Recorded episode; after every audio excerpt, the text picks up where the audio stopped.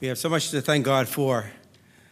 And uh, this morning, I am truly thankful for this opportunity to share my testimony of how I came to saving faith in Christ.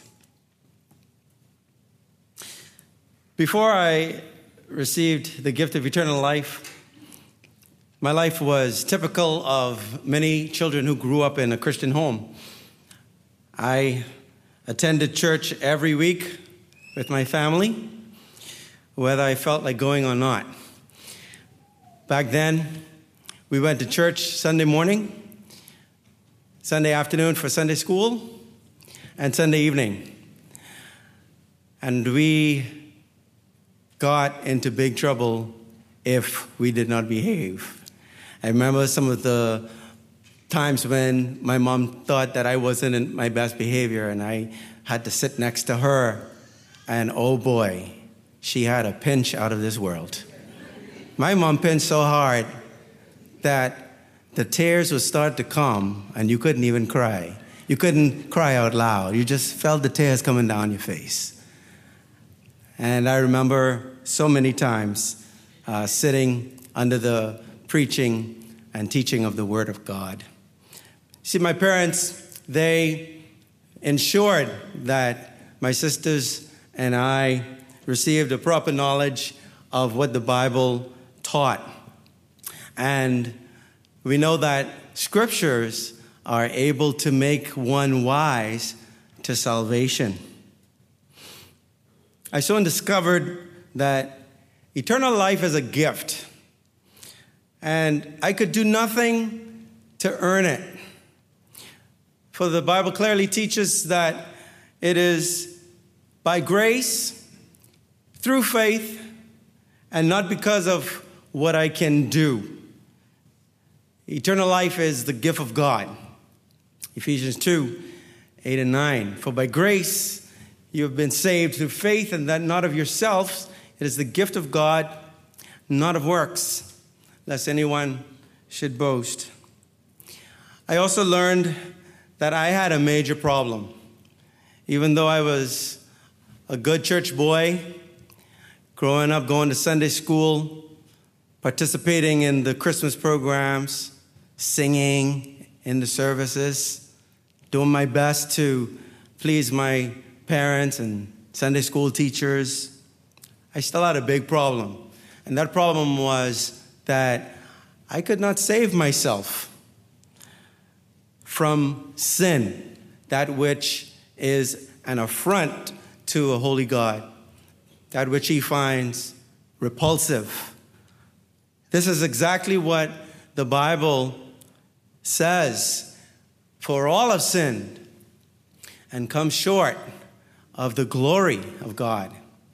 No amount of good deeds can attain to the holy and perfect standard of who God is and what He requires. Certainly not my righteousness. I, however, was also taught that God provided a solution to my problem, my sin problem, in the person of His one and only Son, Jesus Christ who died to pay the penalty for my sins. And what is that penalty? We're told clearly in Romans 6, verse 23, that the wages of sin is death, but the gift of God is eternal life through Jesus Christ, our Lord.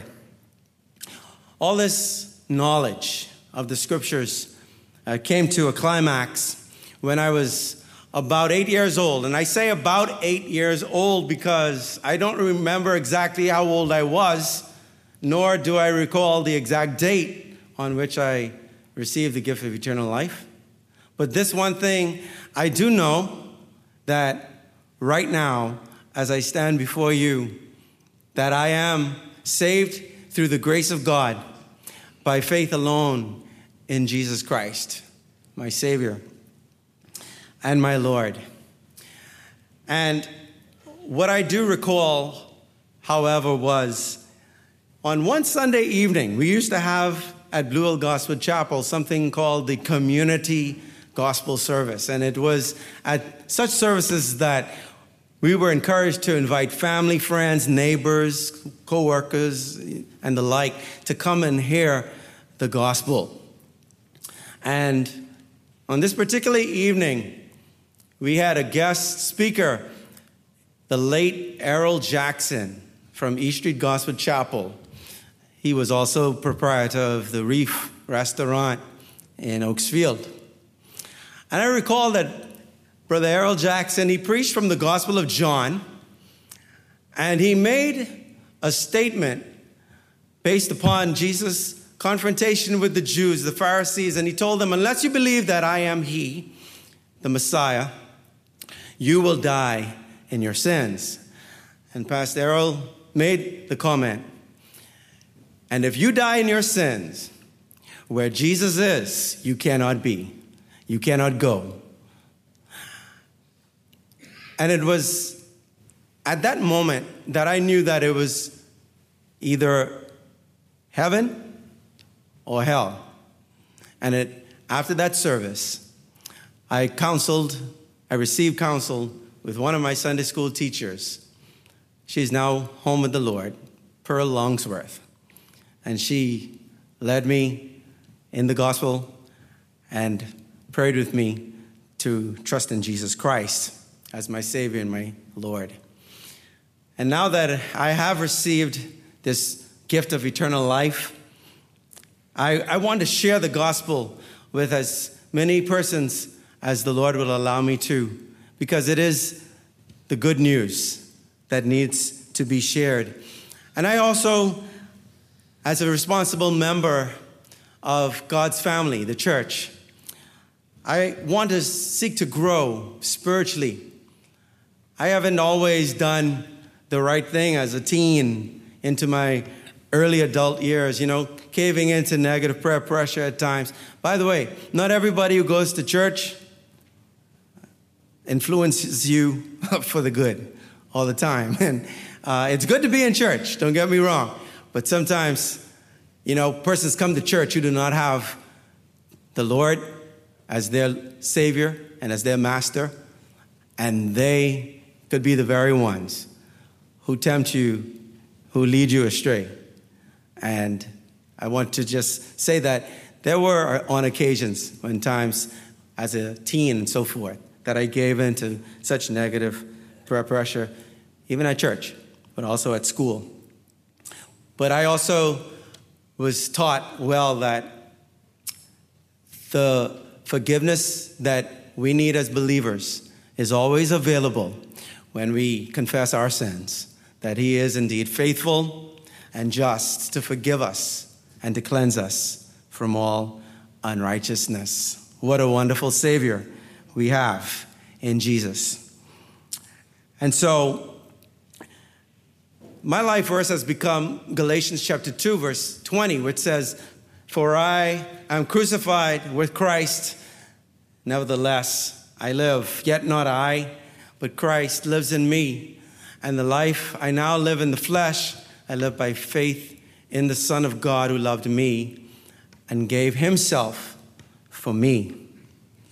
So, if you are here today and you have not received the gift of eternal life, perhaps you've been coming to church as a child, even until now, and you believe that if you died tonight, you still won't be sure that you would indeed be accepted by God into heaven. I encourage you, I implore you, I urge you to make your calling, to make your election sure, to make sure that before you leave this place that you have settled the question that if I were to die tonight, I know that I would go to be with God in heaven. And you can know today, for the Bible declares, now is the acceptable time. Behold, now is the day of salvation. The Lord allowed me to pen these words when I was not too long out of high school. And the words say, Why not come to the Master? He can change your heart today, He can wash your sins away and save you from disaster. This may sound too good to be true, but this is what you need to do. Accept the Lord as your Savior and believe that God raised him from the dead, then you can live forever in a place that he has gone to prepare. Have you heard the news? Jesus died for you so your sins can be forgiven, whether great or few. Will you call on his name or be ashamed and live for all eternity and regret for all eternity that you're the one to blame? Don't go away from this place without trusting, without calling on the Savior. Call on his name, for whoever shall call on the name of the Lord shall be saved. Thank you.